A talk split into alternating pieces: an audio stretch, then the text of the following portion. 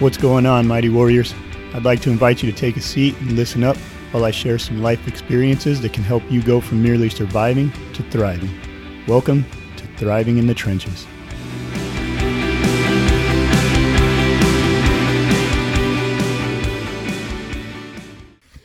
What's up, Warriors? Welcome to another episode of Thriving in the Trenches. Uh, I hope you enjoyed that interview with Callum that was over the last couple weeks. I know I really enjoyed it. Uh, this next couple of episodes is going to be an interview I conducted with Jules, and he's got some very insightful things to say and interesting story to hear. So uh, we'll get right to it. Hope you folks enjoy it, and as always, always uh, appreciate feedback. Hey, what's going on, folks? It's Jonesy back with another episode of Thriving in the Ch- Trenches, and today I've got uh, buddy Jules here with me. He was one of the students in the Alpha Code, is how we connected, and um, I'm just gonna open up the floor to him and let him share a little bit. So, Jules, go ahead and tell the folks about yourself. Thanks, uh, thanks, Jonesy. A um, yeah, so I'm I'm Jules Moore. I've got four kids, a, um, a blended family. I got two step uh, kids, and they um, and my two as well. They're all uh, 12 through to uh, 17 uh, years of age, so four teenagers, which has its own challenges. I, um, and I'm 45 years old. I live in Perth, Australia. And um, yeah, look, I, th- I, thought I'd share just a bit of my um, a bit of my story. And so, I, um, when uh, when I was six years old, I um, my um, my dad was killed. He was murdered actually. A, um, uh, there was a, a guy who picked my dad out from a crowd and um, thought it would be a good idea to try and fake his own death, and he needed someone that looked similar to him.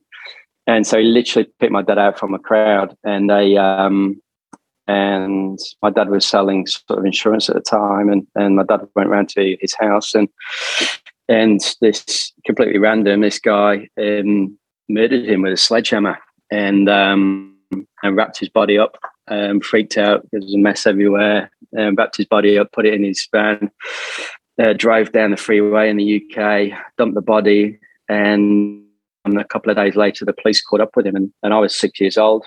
My brother was four. My sister was six months old. Um, my mum was like 24.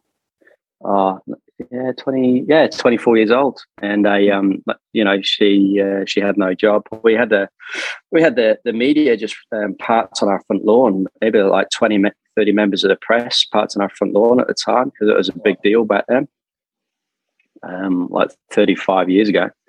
And I, um, and so I just remember running from house to house to house with, with mom. I couldn't quite figure out what was going on. And, and then eventually I saw on TV um, a picture of my dad and me and my brother and my sister and my mom. And it was that sort of been murdered. And, and so, you know, that was pretty, that was something really fucking full on that happened when I was six years old. So that was when you, you first discovered that once you saw the picture on the TV, you had no clue what was going on prior to that? No, I, I, I, I said to mum, this is just what I can remember. I, you know, what's that? And then they they um, decided to sit down and tell me what had happened. Wow. This was maybe like three, three days later, bro. Hmm. Um, yeah, and um, so the, the, the reason I share that um, um, with you is because um, there was a real sort of powerful uh, lesson that I got from that, and um, and even though when I was six years old, I remember just crying myself to sleep for like a year or something. Um, mm But my mum, my mum kind of had two different paths that she could have taken. One just being crushed and a mess within that, and the other path that she she picked was to be just an um, a, a survivor, man. Uh, mm. Like she, she um, within, um, so that happened when she was like 24 um, between the age of 24 and 47, mum went and set up six different businesses, um, ran them, sold them, um, had seven kids, wow. Um, and, reti- and, retired at the age of 47. We need to get your mom all, on here. All of that. yeah. She's got some she's, wisdom she's for a, us, I'm sure. She's a real powerhouse, man. And a, um, for sure. And, um, but you know, what I got, what she, what I got from that was being a survivor you know just work hard to whatever it is that you want to get in life you can get it to but to work hard in that. Um, and then um, mum mum married when I was nine and I um and then my stepdad I um, uh, came along, uh, Colin, and I, um, you know, and my stepdad now is beautiful man. Absolutely love him to bits. He's brilliant, and he's great with my kids. Um, but he was an absolute fucking nightmare between the age of nine and sixteen. Oh, that's how I remember. Mm. Um, he just he struggled with all all the different kids in the house to manage his emotions and his anger. And so mm. he used to break stuff and smash stuff. And I remember him throwing a chair down the corridor and going through a, a, a door and breaking plates. And I just remember feeling sort of threatened within that. Uh, um, but I, I, and I found that really challenging in those sort of um, like nine, ten years old through to teenage years, all, the different interactions and altercations with dad. Um, so that uh, that happened, and then I met my wife um, when I was twenty, when I was sixteen, and I, um, um, I think in those years as well, when my, that was happening with my stepdad, I changed schools. like when I know it was like the one and a half years into high school, I changed from a state school to a private school, and so I was like mm. an outsider. Yeah, I remember the kids. I remember being bullied pretty uh, heavily at high school, the, the kids would say uh, pylon, and one kid would jump on top of you, and then 20 teenagers would pile on top of you. Oh, yeah. You have 800, 800 kilo, kilos on top. I remember one time just having my face against a burning hot radiator, but these pipes that are like 80 degrees C and just screaming and to, to get off. So um, that's look, I had all of that happen in my childhood, but then I have a whole bunch of really fun memories from my childhood as well around mm. holidays that we went on and, and, and happy times. But there's various parts of that which were full on and uh, just hard, man. Um, yeah, it sounds like it. So, um, so kind of, I think you know what I what I desperately wanted. I remember with absolute clarity when I was 16 years old. I was like, I knew exactly what I wanted at 16. I remember this vivid image that I want that, that I wanted. I wanted a stone house in the countryside with a white picket fence. I wanted three bedrooms, um, four bedroom house. Sorry, um, I wanted to have paid off half. This is when I was 16, right? It's a bit weird.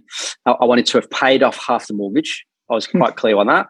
Uh, by the time, and this was all I wanted all this by the time I was 30 and I, hmm. I, wanted to be married, three kids, um, four bedroom house, stone house in the country with a white picket fence and a Porsche in the drive, and I um, and to be married, and and and I was like, that's the vision that I want, and so I, I applied to like forty five different companies for sponsorship, decided to be an engineer, and started going down a path of being an engineer to um, achieve that, and I, I was okay. very clear that if I had these things, I would and I wanted to, uh, so that was one thing. If I had these things, I, I would be happy.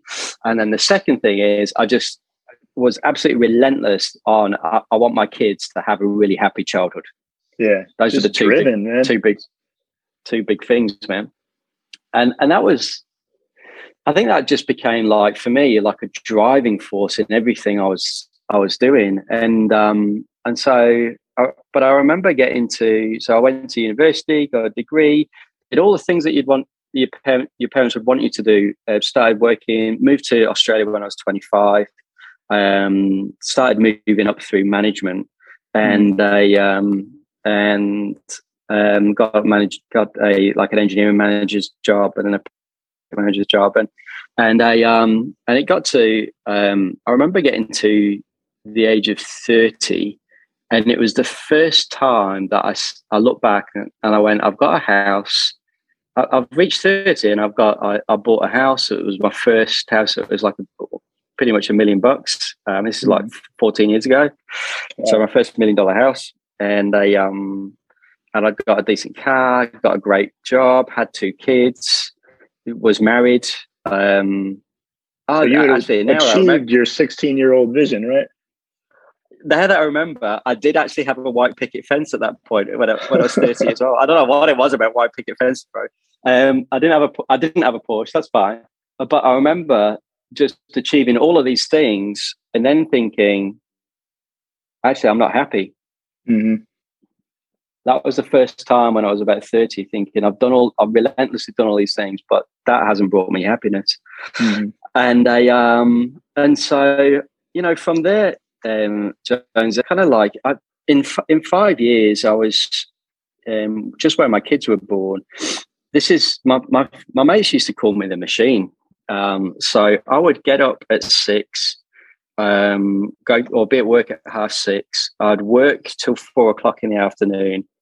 I I would then um, drive into the city in Melbourne, and I'd do an MBA um, at Melbourne Business School, which was business school then.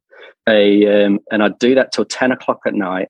I'd come home and I'd continue to renovate a house till one o'clock in the morning, and then get up at six. And I did five five years. I did an I held a full time job as an engineering manager in defence, and I did an MBA, and I bought, sold, and renovated five houses, and had two kids.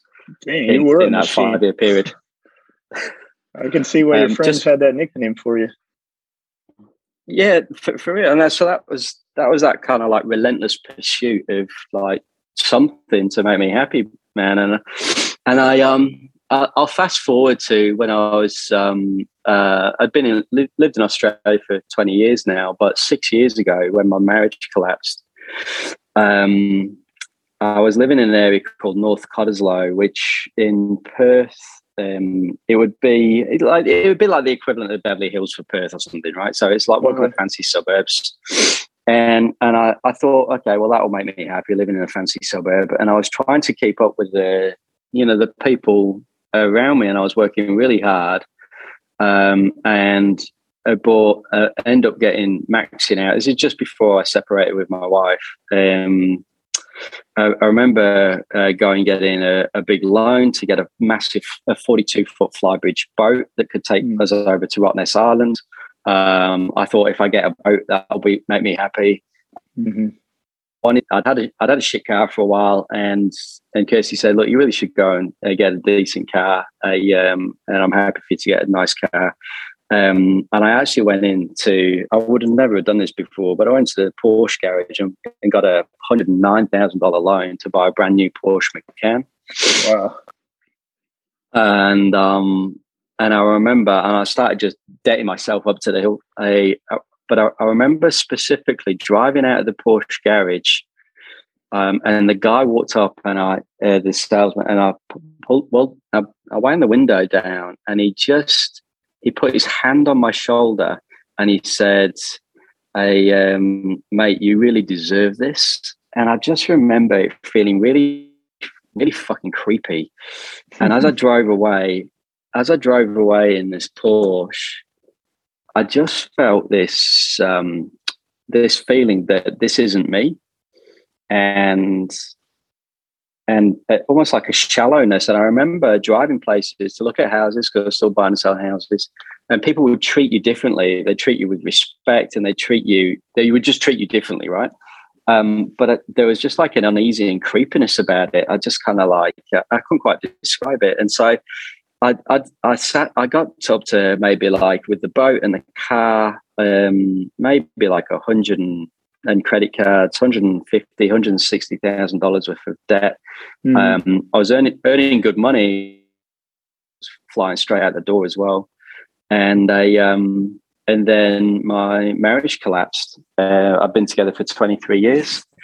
Um, with Kirsty, I was desperately trying hard to make sure that the kids could go to the best private schools and have the best of everything. And I um, and you know she um, without going into too much detail i mean um, she had been seeing someone else but then you know i also take responsibility without a shadow of a doubt for the collapse of my marriage and that mm. had her do that as well and i um and i just remember just being on a ball on the bathroom floor bro just bro- a broken man just crying and crying and crying and crying in a ball for like two hours uh, in a way that I just hadn't cried for like 25 years, not since my mm. dad had died. And I, um, and I thought, right, that's it. I've got to reboot my life. Um, yeah. All right, folks, we're going to stop it there. Tune back in for the conclusion next week. Hope you folks have a great week and know that as you sit right here, right now, that you are enough. You have inherent value that cannot be taken from you. You are loved, you are appreciated, and no matter what you do, it will not take away from the amazing person that you are. That's all I got. Have a great week.